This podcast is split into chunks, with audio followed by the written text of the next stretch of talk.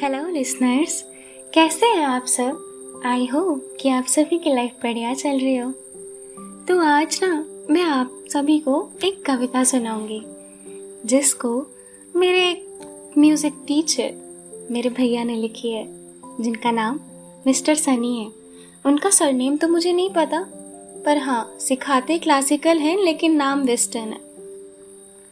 तो मैं शुरू करती हूँ। सात स्वरों की झनकार है संगीत। कंठ की मधुर वाणी है संगीत। किसी प्रेमी का प्रेम प्रसंग है संगीत। उदास मन का सहारा है संगीत। चाहे हो कोई खुशी, या हो वो कोई गम, हर एक का सहारा है संगीत।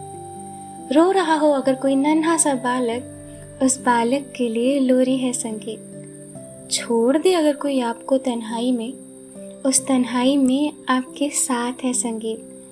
यह संगीत इतना बेमिसाल है, कोई कह नहीं सकता। बिना इस संगीत के कोई रह नहीं सकता। प्रेमी प्रेमिका के प्यार का इजहार है संगीत।